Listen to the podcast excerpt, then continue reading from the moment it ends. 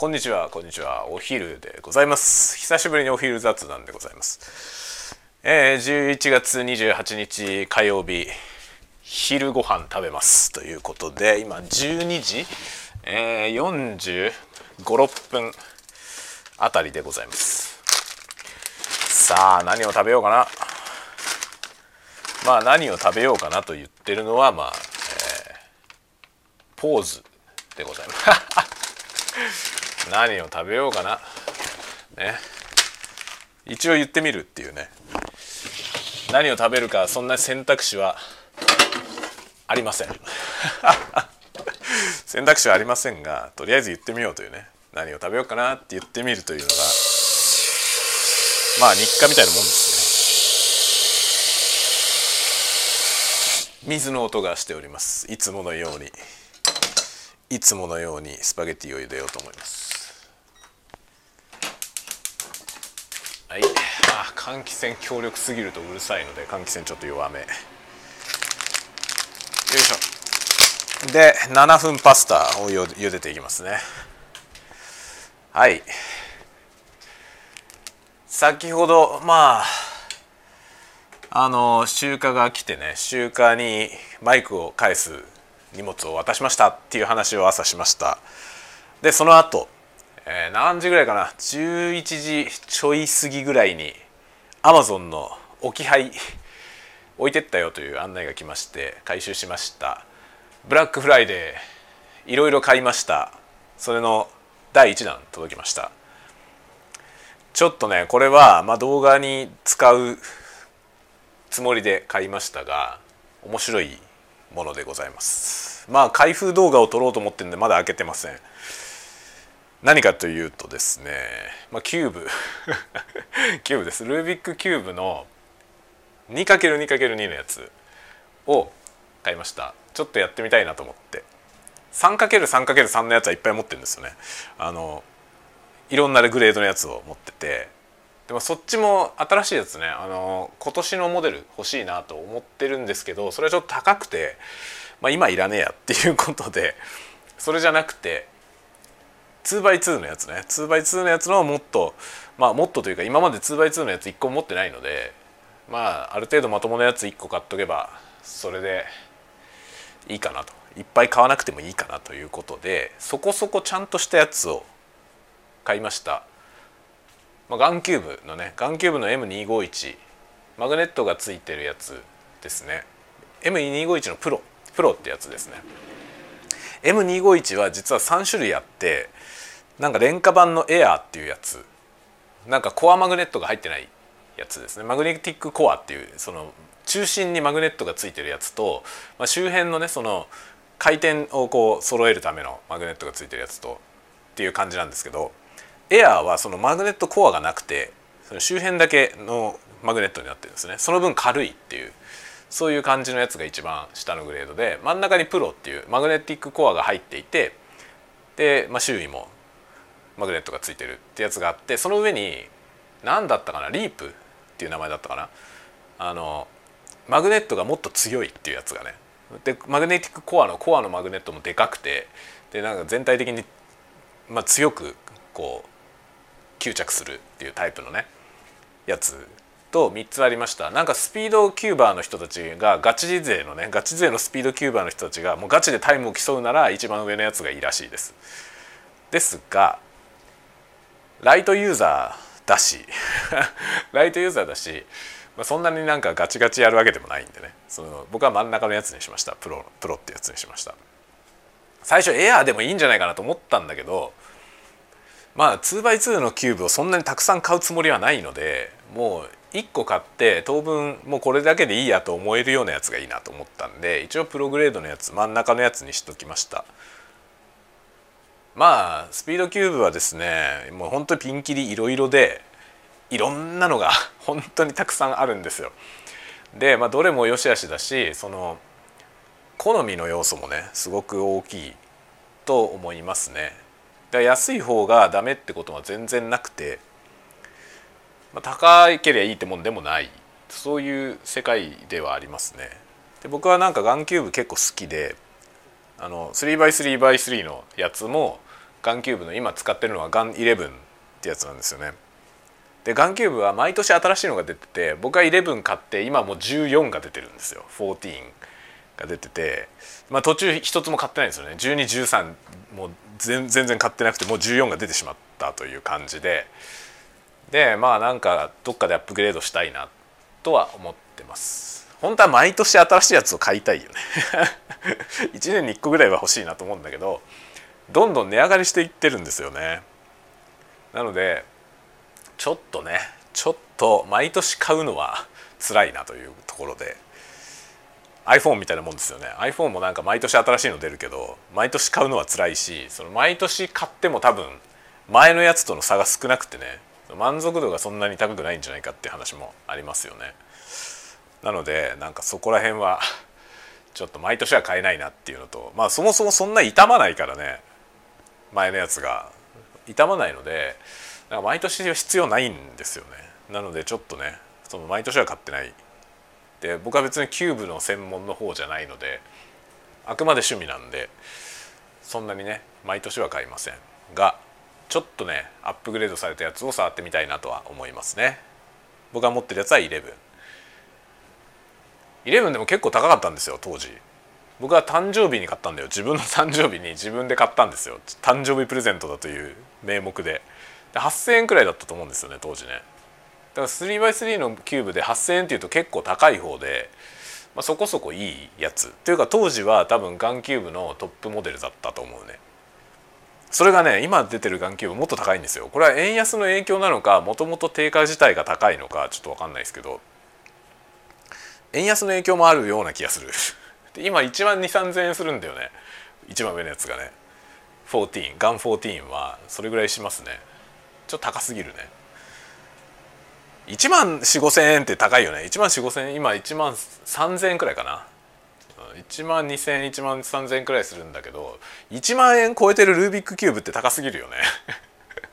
ちょっとちょっと何なんかね冷静になっちゃいますよね。あれって。これ1万何千円ぐらいの別に金額的にはね趣味のもので1万円くらいっていうのは、まあ、そんなに高いとは思わないけどそれがルービックキューブって言われるとルービックキューブに1万円出すのは高いよなという気がするよね。ちょっとばかりしますね。でもねまあ高いだけのことあるんだよな。もうガンキューブはすごいすごいクオリティが高くてまあねそのね触ってるだけで満足感があるんですよ。でだからまあルービックキューブっていうのはパズルでそのねパズルゲームであってあれは、まあ、要はこうあれをソルソルビングするのが楽しいそういうおもちゃですよね。なんだけど、まあ、それが競技になってるような世界でで競技用ののキューブはねすごいそのね触った時の満足感とかその動かした時に出る音とかがいいんですよね。それがものすごい気持ちよくて僕はねなんかある種のねリラクゼーショングッズとして買ってるところありますね。こういうなんかそういうなんていうの？ストレス解消用のリラクゼーションおもちゃっていうのがいろいろ出ててフィジェットキューブとかねそういうの全般をフィジェットおもちゃって言うんですけどそれは僕も知らなかったんだけど、まあ、ASMR を経由してそのフィジェットおもちゃのカテゴリーのことを知ったんだよね。でリラクゼーションっていうことを考えていくとフィジェットおもちゃっていうの結構効果があってで、まあ、その音とかあとは手混ぜだよね。その手でこう手でこうなんていうの細かい作業をしたりとかこう、まあ、握ったりとかね。その手が受け取る感触みたいなものがストレスの解消につながるというそういう世界観のものでいろんなおもちゃが出てるんですよ。いろんなタイプのものが。で、まあ、代表的なところでいくとさそのあの緩衝材のさプチプチってあるじゃない。緩衝材のプチプチをなんかこう潰すしてパチパチ潰すのってね。なんか好きな人多いでしょ？あれの発想なんですよね。結局あれは何が楽しいのかって別に楽しいっていうほどの能動的なものじゃないんだけどあれ要は音が気持ちいいわけですよね。音が気持ちいいし手触りが気持ちよくてそれがストレス解消につながるということなんだよね。でそのプチプチを研究してそのおもちゃが出てんだよね。あの無限プチプチ。無限プチプチのおもちゃが出てたりとか。でそのなんだ？あのポップラバーポップみたいなやつでそのなんだろうゴムというか塩ビ？塩ビのなんかこう柔らかい素材でこうポコポコ押せるようなねそういうおもちゃとかも出てるんですよ。フィジェットおもちゃで検索するとそういうのいっぱい出てくるんだけど。あとなんかニギニギするやつとか。ぬいぐるみみたいなやつでこうゴムでできててこう握るとさ目玉が飛び出したりとかする おもちゃ知りません？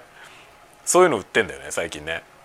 スクイーズとか言ったりするんだよね。でそれも全部ひっくるめてフィジェットおもちゃなんですけどそのそういうストレス解消系のおもちゃみたいなものが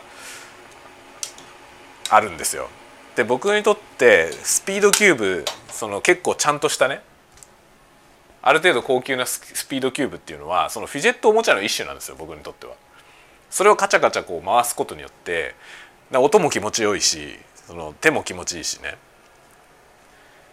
でそのソルビングすることによってそれそれが何ていうのストレスの解消になるというかねシャカシャカシャカって回してまあいい音がするじゃないそれでいい音がしてでその結果がこうまあカオスがこう秩序のある状態になるじゃんっていうねそれがすごく面白いんですよねそれがなんかストレス解消になるというかねそういう感じの遊び方のものです僕にとっては。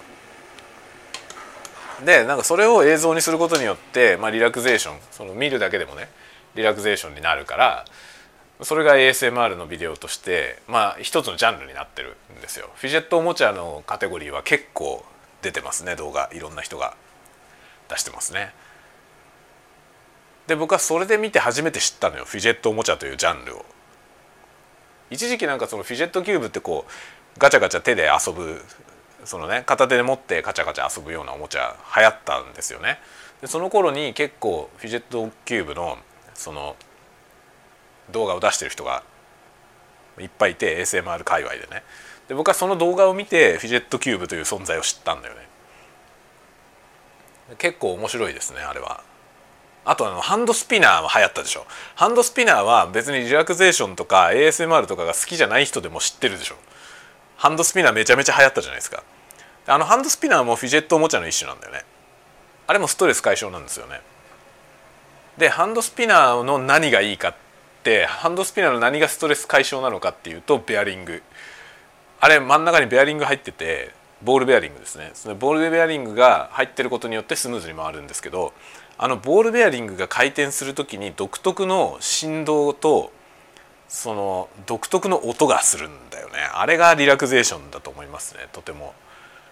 で僕ボールベアリングはもうラジコンをやるのでものすごい小さい時から親しみがあってボールベアリング好きなんですけど。ほんとね小学校の時にベアリングっていうものの存在を知ってだからもう40年近く前ですよね。3 5 6年前に知ったのよ。その存在をね。ボールベアリングというもの。まあそれはラジコンに使うんですよね。ボールベアリング。でボールベアリングってすごい気持ちいいんですよね。すごいスムーズに回るから。でまあ要はその回転抵抗を下げるための工夫なんですよ。ボールベアリングっていうのは。だからいろんなものに使われてるんですよね。あの僕はラジコンで初めて知ってそういうものの存在をね。でこのベアリングっていうのを考えた人は頭がいいなと。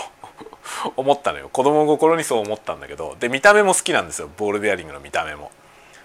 それが好きで、まあ、子供の頃からベアリングは好きでした。でそれがまあそのねもう超一般的なものとしてそのハンドスピナーっていう形でめっちゃヒットして。でハンドスピナーのなんかバリエーションみたいなものがいろいろ出てんのよね。でそれもすごい気になるものがいっぱいあって。僕は結構今回ねアマゾンで探してて、まあ、気になるものいっぱいありました。ちょっとねハンドスピナーまでは買う余裕がなくて買ってないけどちょっと近々欲しいな来月あたり欲しいなと思思うものはあった。それもまたね買ったりしようかなと考えてます。フィジェットおもちゃは本当楽しいね。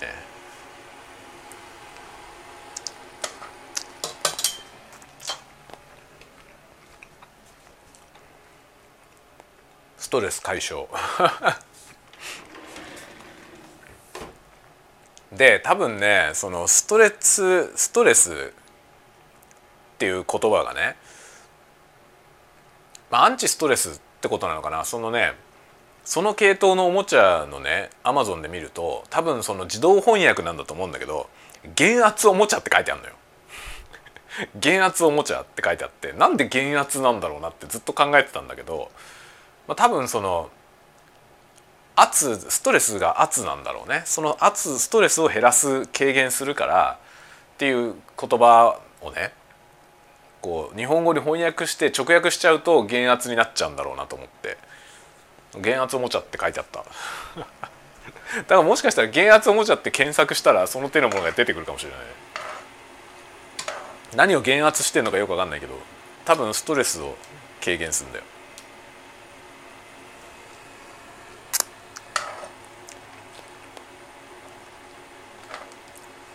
本当ストレスの解消っていうのは人によるじゃない。みんな違うでしょ。その何がストレス解消になるかっていうのは本当人によって違いますよね。例えば大声でねこうギャーって叫ぶと発散されるっていう人もいるだろうしそんなことをしても何も発散されない人もいると思うんでね。でストレスの問題は本当に現代はさかなり重大な問題だと思うんですよ。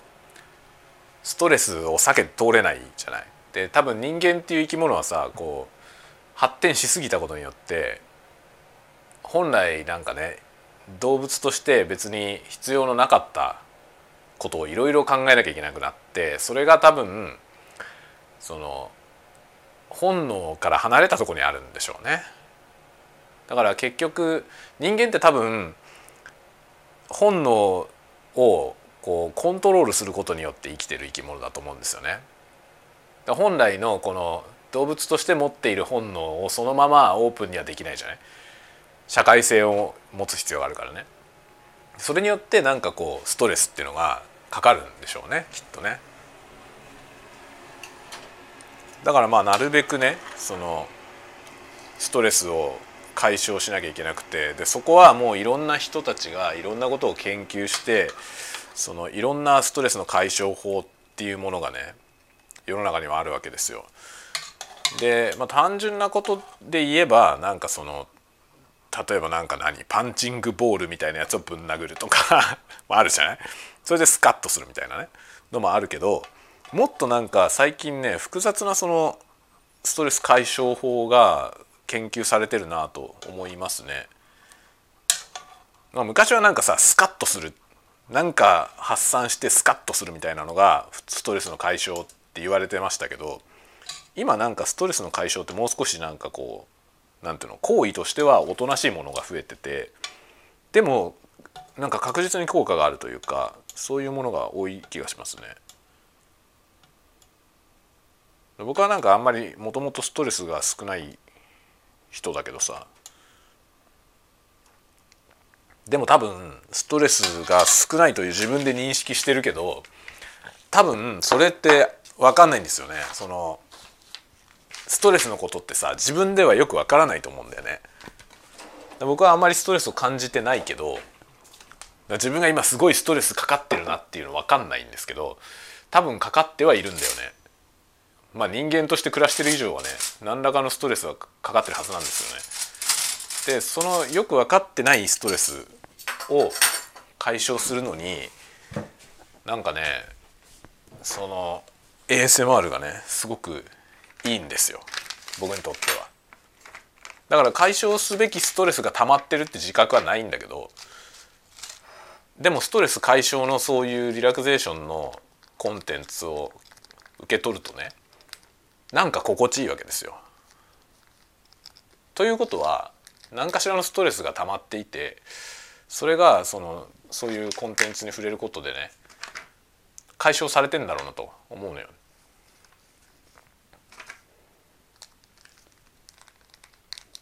というねだから皆さんもね ASMR 見るといいよ。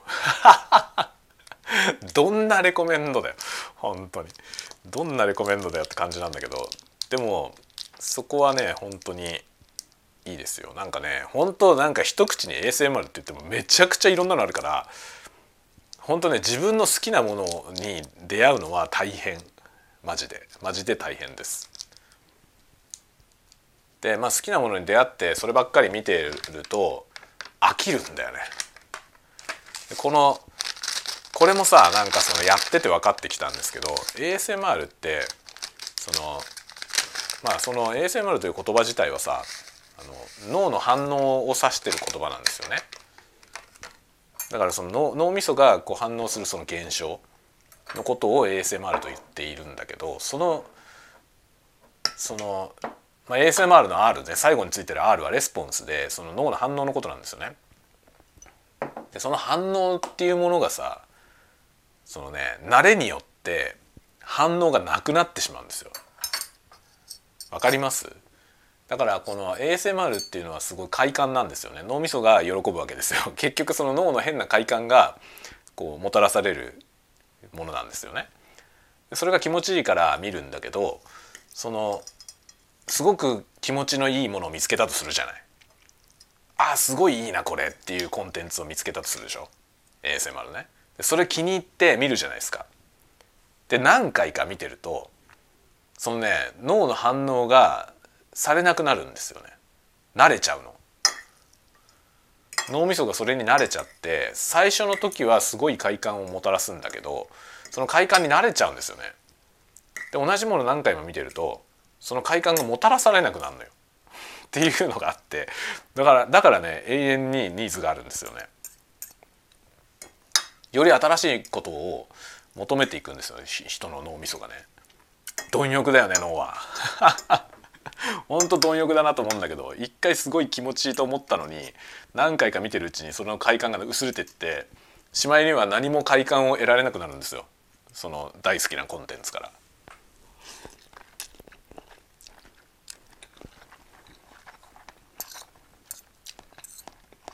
でも時間を置いてもう一回見るとまた快感が得られたりするんだよね。なのでなんかそういう感覚でコンテンツをね作っていきたいなと思うね。その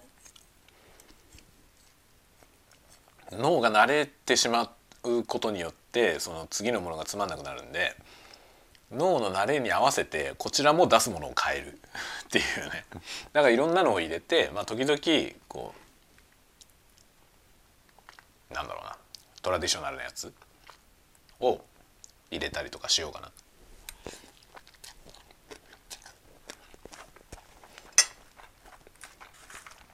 喋ってたけど今日はキューピーあえるパスタソースの香ばしバター醤油ってやつです。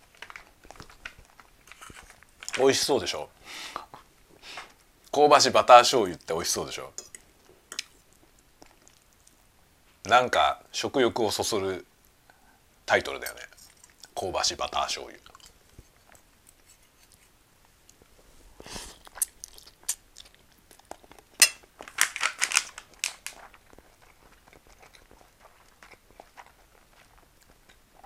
ローストごぼう。うんごぼうチップみたいなやつが入ってる。うまいですね。こんなんばっかり食べてる。昼ご飯こんなのばっかり食べてます。で今日はこれ。今日はこれでまた、まあ、今日明日こんな感じですね多分僕は。また明後日は会社に行くんで。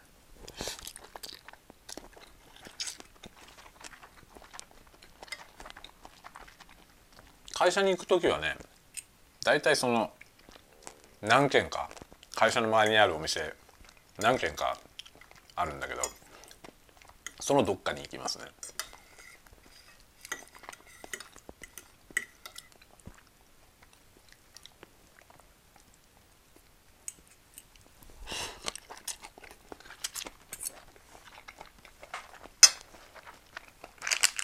そうそうあのね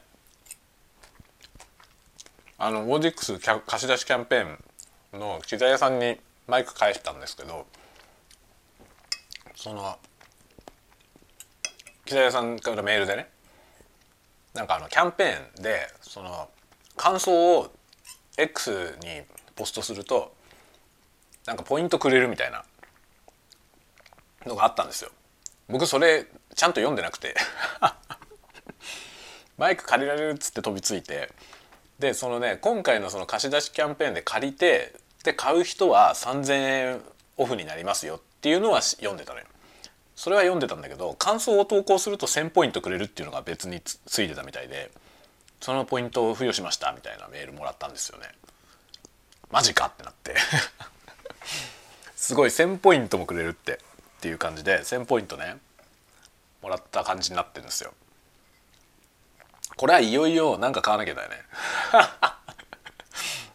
だって機材屋さんのポイント1,000円分あるってことでしょ？なんか買わなきゃだよね。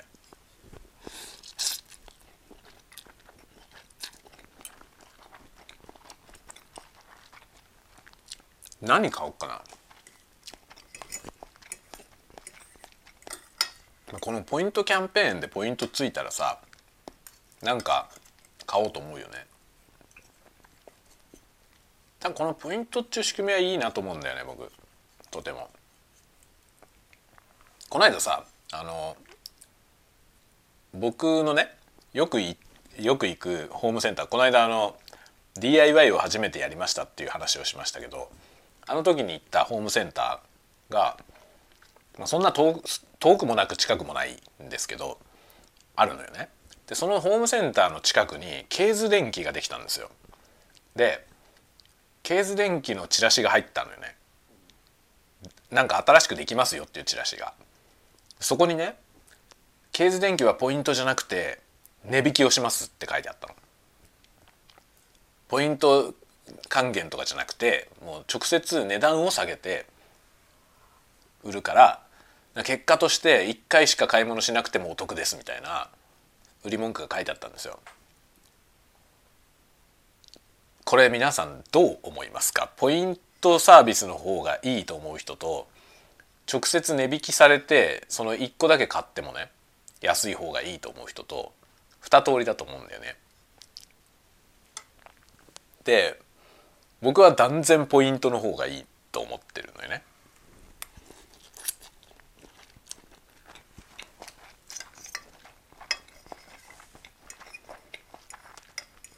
これにはいろいろあってさ僕は実はヨドバシカメラで働いてたことがあって昔バイトしてたんですよ二十歳ぐらいの時ヨドバシカメラで。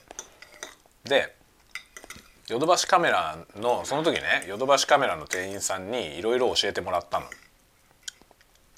でその時教えてもらったのがこの10%ポイント還元ってヨドバシカメラやってて一律どの商品でも10%ポイントがつくんだけどあれは一律どの商品でもやるからできるんだっていう話なんですね。なのでその仕入れの原価からすれば10%も値引きするともう赤字っていう商品もいっぱいあって特にでかいものはそうだって言ってました。テレビとか冷蔵庫とかそういうやつ。そういうやつは10%も値引きできないらしいんですよね。原価が高いから。で10%も値引きしちゃうと利益が出なくなってしまう。でもポイントだと10%以上の利益が出てる商品も含めて全体の売上からポイントを還元するからだから10%ポイントをつけても赤字にならないらしいんですよね。結構そのね消耗品ケーブルとかケーブルとかなんかアダプターとか電池とかそういうものは原価が安いらしくて10%どころかもうかなり値引きができるらしいんですよね。その値引きしても利益を出せるらしいんですね。でそういうものも一律10%還元でやってるからだからなんかあれができるらしいんですね10%の還元をしてもちゃんと利益が出るって感じなんでだとしたらどうせ買うものをねそのポイントで買えばいいじゃない。でヨドバシカメラで僕がいつもずっとポイントサービスをねもう20年以上使ってんですけどヨドバシのいいところって何でもかんでも売ってるんだよね。なのでそのねポイント還元で貯めたポイントを使って全く全然違うものを買えるんですよ。でいいのがね本買えることですね。本もポイントで買えるんだよね。本はねポイントの還元率は低いけどポイントを使って買うことはできるんだよね。あと文房具とかね。で子供の文房具買うじゃない。そういう時にそれどうせ買うもんなんですよ。そのどうせ買うものをポイントで買えるからって考えるとねなんかポイントサービスの方が結果としていいと思うんですよね。であとねいいと思うのがこのね今回のみたいな機材屋さんでポイントついたから1,000円分もポイントもらったらさなんか使おうかなと思うじゃない。これがすごくいいよね。だから使う側としてはさポイントがなければそんな買い物しないでしょっていう話でそれはまあ言ってみればね無駄遣いっちゃ無駄遣いなんですよ。だけど無駄遣いを促すことってさ経済を回すことにつなぐじゃない。つながるでしょ。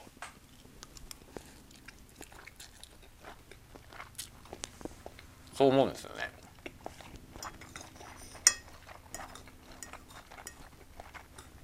だから今回みたいなキャンペーンで協力してくれた人に対してそのポイントを出すっていうのはさとてもいいと思うね。そうするとそれによってそのポイントを使って何かを買ってくれるけど機材屋さんは特にあのそんなに安い商品がないから1,000円つっても1,000円で買えるようなものがあまりないんでその1,000円のポイントもらったらそれを使って少々ちゃんとした値段のものを買うじゃない例えば1万円のものを買うとしたら1,000円引きになったらもうすごい大きいよね。ということでその1,000円ポイントがあれば1万円のものを買おうかなと思うわけですよ。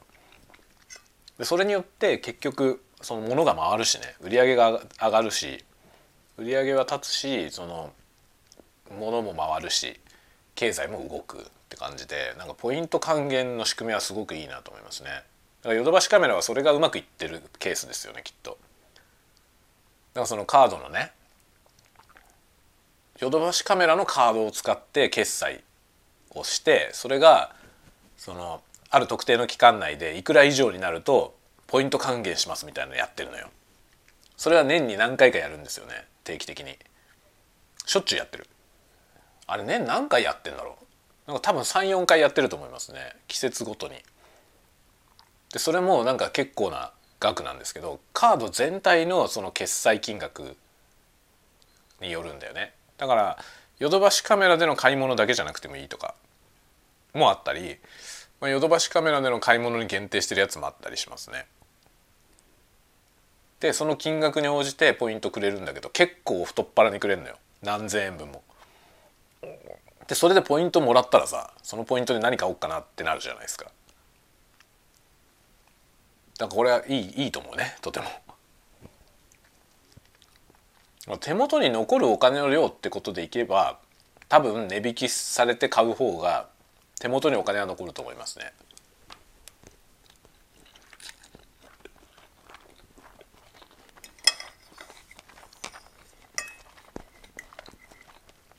だけど金はやっぱり使わないと価値を生まないからね。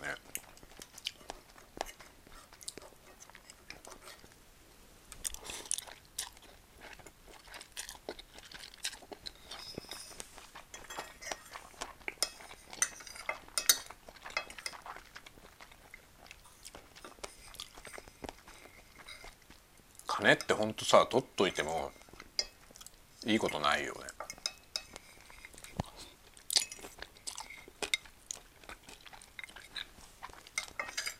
例えばね僕がどうだろう中学校ぐらいの時今から何年前 ?30 年くらい前今から30年前と今で1万円の価値って下がってると思うんだよね。それはさ大卒の初任給の給料とかを見ると分かると思うんだけどだんだん上がってってるわけですよ時間が経つにつれてね。例えばだから僕の親の世代とかの大卒で最初に勤めた時の初任給ってすごい安かったと思うそのすごい安かったっていうのはその安かったわけじゃなくて全体的に物価も低かったからそのぐらいの水準で全体が回ってたわけですよね。なんだけどそれが時代が進んでいくに従ってどんどんこう価値が変わっていくじゃないですか。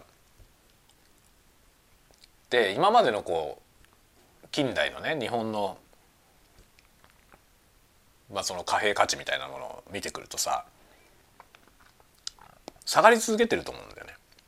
まあ、貨幣価値っていうのはまあ何を言ってるかって要するに1円の価値ですね1円で買えるもの1円で買えるもののその重みがねどんどん下がってると思うんですよ。例えば1円より下の単位があった時代ね。何銭何厘とかあった時代っていうのは1円って大金だったわけですよね。だけど今1円じゃ何も買えないじゃないでこれを考えるとさ額面変わんないから貯金してても。例えば僕がね中学生の時にお年玉とかでもらったお金を例えば10万円貯金してたとするじゃん。中学生ぐらいからずっとコツコツ貯めて10万円貯めてそれをずっと銀行に入れてたとするじゃない。30年ね。で今今の10万円当時の10万円で買えるものが今10万円じゃ買えないんだよね。じゃあ使った方がよくない？って思うのよ。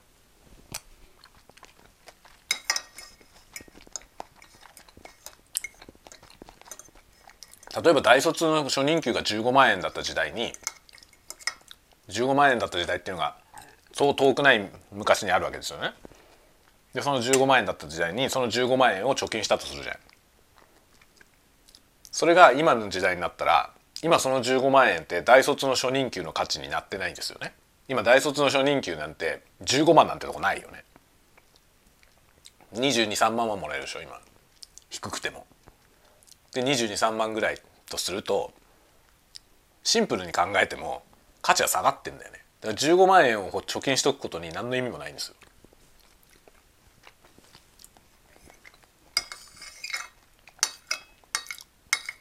だから価値の変わんないものを買う。もしくは価値の上がるものを買うのが一番いいよね。僕思うんだけどね。一番いいのは1,000万貯めて 車を買う。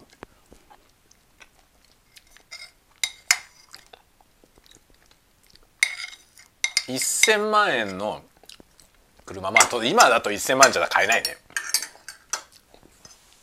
例えば20年前ね。20年前僕が20代の頃。僕は頑張れば1,000万の車が買えたと思う。で当時もし頑張って1,000万の車を買ったとしたら今その車1億超えてるんだよね。買っときゃよかったよと思うよね。本当に今1,000万円の車は僕は買えませんねもはや。収入も下がってるし収入も下がってるし、まあ、家族もいるしね車なんか買えないじゃない。だから価値の下がんないもの。上がらなくてもまあ下がんないもの。特にまあ車なんかの場合は特にフェラーリとかね。そういう車だったら僕のがそのね20年前だったらフェラーリも1200万ぐらいで買え買えてたのよ。結構主流のフェラーリが。で当時のフェラーリを1200万円とかで買ってたら今そのフェラーリは56000万するんですよね。でランボルギーニに至ってはねカウンタックとかもう今1億円ぐらいするよね。カウンタック。8,000万とかしますね。当時僕が見てた頃で高い個体で1,500万とかだった。でアニバーサリーっていうやつ一番たくさん出てるね。ランボルギーニの25周年に出たカウンタックアニバーサリーっていう車があるんですけど記念モデルなのにカウンタックの歴代のシリーズの中で一番生産台数が多いっていうよくわかんない記念モデルなんですよね。でその当時その、まあ、一番新しいモデルだったこともあるし一番数が多いこともあって安かったんですよ。当時僕が知ってるその20代僕が20代の前半ぐらいの時だから今から223年前にランボルギーニのそのカウンタックアニバーサリーって1,000万切ってる個体とかもあったのよ。800万とか900万くらいの個体もあったんですよ。だ今だったらもうアニバーサリーでも3,000万はくだらない。買えないですよランボルギーニ。でその後出てきたランボルギーニはもう新車価格からしてぶったかくてもう何何も手が出ませんよね。アベンタドールなんてね最初から5,000万くらいするからそもそも買えませんよね。だけど当時はねディアブロとかもねランボルギーニのフラッグシップの12気筒の車も1,000万円台で買えたのよ。でその時に1,000万円台であの辺の車持ってたらもう今それ56倍の値段になってるんですよね。だからね金のまま持っとく意味はないのよ本当に。金を貯めてもしょうがなくて価値のあるものに変えた方がいいですね。まあ願わくはそのね価値が下がらないもの。まあ堅実な人は金買うよね。堅実な人は金を買うんだよ。金は価値が変わんないからその貨幣価値がどうなろうと金はねその時の相場に合わせて金の相場っていうのが変わっていくんで金は絶対的な価値があるわけですよね。だから金があるなら金を買っとくといいよね。本当に。貨幣は本当にあぶく銭だから本当。価値なんてあってないようなもんですからね。でこの貨幣経済のために作られたまやかしなんですよ。貨幣ってものは。その価値を代替するものとしてその経済を媒介するための触媒みたいなもんだからね。その触媒をたくさん集めて持っておくことに、まあ、意味はないですよね。価値が変わっちゃうからね。でその価値は変わるんだけどその価値が上がるってことはまあないと思いますね。今までの歴史を振り返ってみるに貨幣の価値が上がることはないよね。貨幣じゃないものは価値が上がるんですよ。価値が上がることもあるのよ。だからそういうものに変えた方がいいね。と思いますね。本当金で持ってても意味ない。だからだから僕はポイントサービスがいいと思います。いろいろ翻ってそういう話になるわけ。その現金主義よりもポイントサービスでそのヨドバシカメラは他店よりもそんなね絶対一番安いですって言わないわけですよ。そもそも一番安くない。一番安くないけど10%還元するから結果として安くなるよっていうのは本当に事実で。で何もかもヨドバシカメラに僕はしてるんだよね。そのクレジットカードもヨドバシのやつなんですよ。でそのクレジットカードであらゆるものを買ってるんですよね。公共料金もそうだしもう何しろカードで買えるものは全部そのカードで買ってますね。そうするとその決済金額の何パーセントがヨドバシのポイントで入るっていうね。それでヨドバシカメラので何かを買ってその価値のあるものをそのポイントで買うわけですよ。そうすると自分は現金を一銭も出さずに価値のあるものが手に入る。でそのものを持ってるとそのものには価値があるわけですよ。絶対的な価値があるわけですね。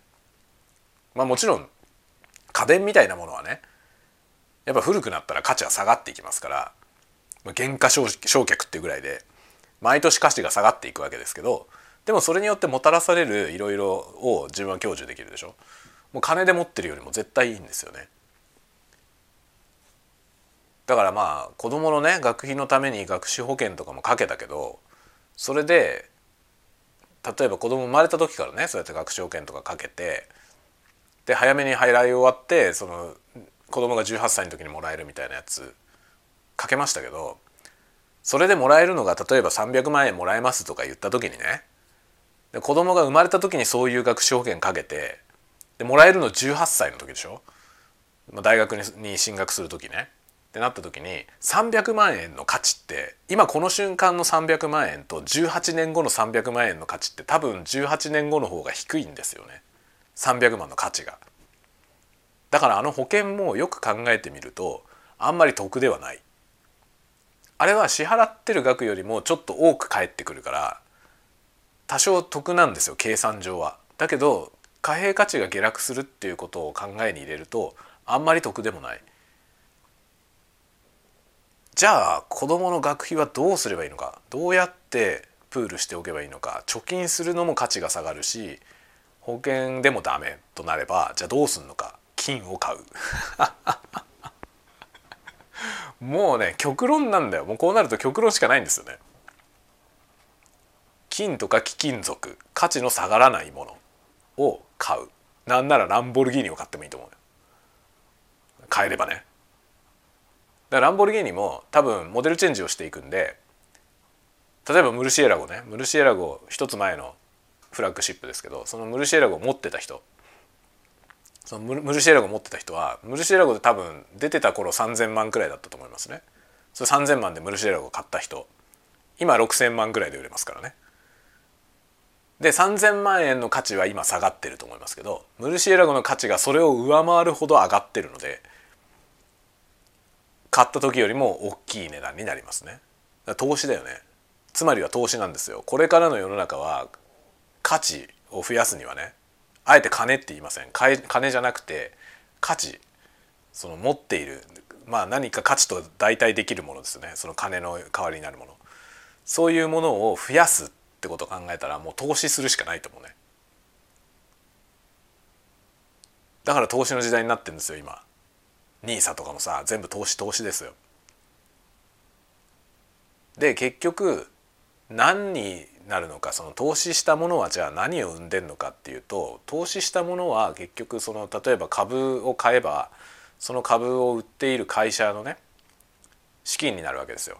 で我々が提供したその資金によってその会社は何か社会に貢献をするわけですよね。そうすると社会が良くなる。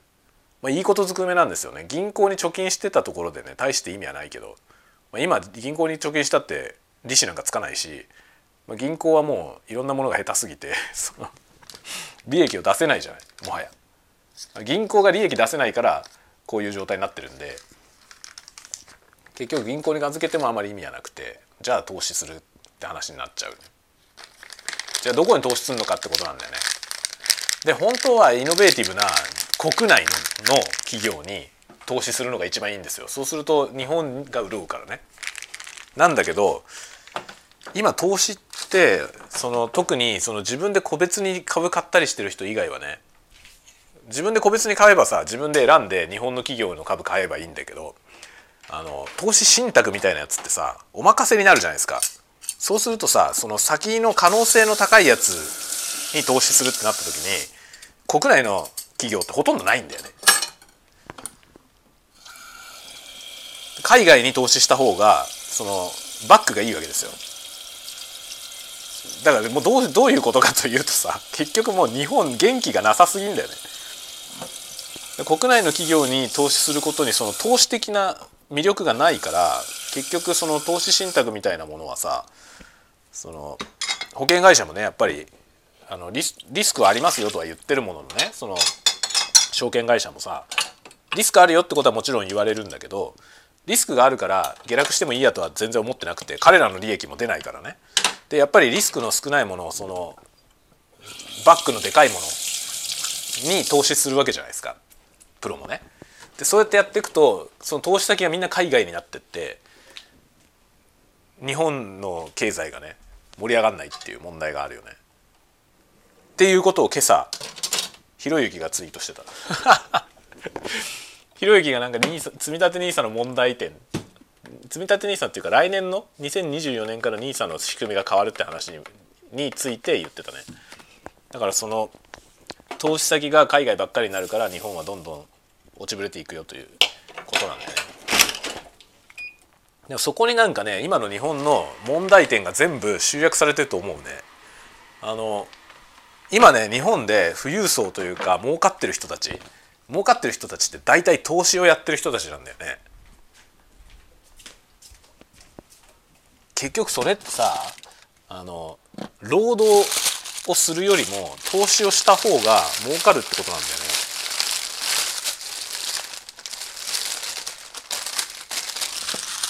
でその投資して儲かるのは海外のところへ投資した方が儲かるから国内の企業には金を出さずみんな海外に投資するそうすると国内の企業はさらに苦しい苦しくなってというかその苦しい状態から脱することができず、まあ、景気は悪い。景気が悪いと給与所得で暮らしてる人たちの給与は上がらない。悪循環ですね。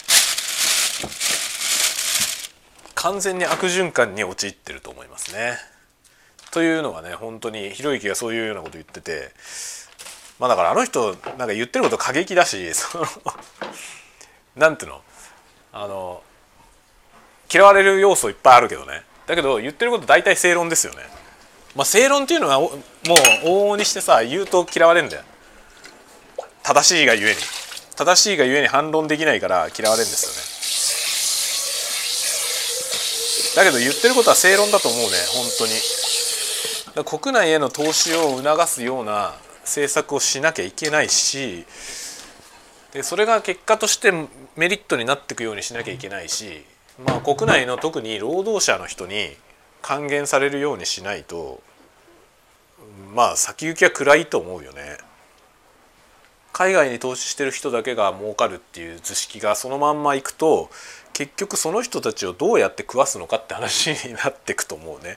で結局海外の人たち海外のに投資してる人たちが海外の生産物を摂取して生きていくで国内はもう何もできないというそういう感じになるんじゃないでしょうか。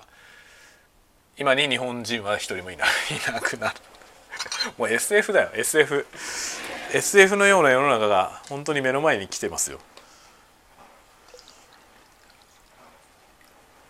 もう何年も前にこう SF の領域ではさその移民がね日本は移民を受け入れないと維持できなくなって、まあ、少子化少子高齢化もあるからね。でその移民を受け入れて日本がこうやっていくことによって日本語が失われた世界とかねそういうものを描いた人はいっぱいいるわけですよね。で結局本当にそれがさ現実味を帯びてきましたよね。22世紀に日本語ってもうなくなってんじゃないかというね僕はこの間言語学者の人が書いた本そういう本を読みましたけどそれが本当に現実味を帯びてるなと思いますね移民はどんどん増えてるしね。まあ移民を受け入れないと本当やっていけないでしょうね。労働者いないからね。小学校のね本当のそのなんていうの？学年によるさその人数のその逆ピラミッド状態を見ると本当に危機感が湧きますよ。僕の子供が行ってる小学校ものすごい勢いで減り続けてるから。だから僕の今長男が6年生なんですけど彼が彼が1年生で入学した時に6年生その時の6年生ね。その時の6年生の半分だったんですよ。人数が。1年生の人数がね。その時の6年生の半分。で今彼らが6年生になって今の1年生は彼らの半分よりもっと少ない。だからここ12年で4分の1になってるってことですね。4分の1だよ。25%やばいでしょ減り方が。少子化のその危機感って本当やべえなと思いますね。どうすんのってこれはもう支えられないから移民を受け入れる以外ないですよね。と思う本当に。なのに日本ってそのなんていうの外国人が入ってくることに対して結構抵抗あるよね。日本日本のその文化。税関問題ありまくりじゃないですか。なんか差別的な感じでもうどんだけ後進国なんだよと思うけど。本当にね。なんかあんなことやってる場合じゃないよねと思います。さてまあ何の話かよく分かんないことになってきましたがいつものことで平常運転でございます。そろそろ午後の仕事に戻っていこうかなと思いますね。まあ後ほどまた動画撮ったりとかもやって、えー、アップしていこうと思うのでまた是非興味のあるところだけでもチェックしてくださいませ。ではではではまた次回のタワゴトークでお待ちしております。またね。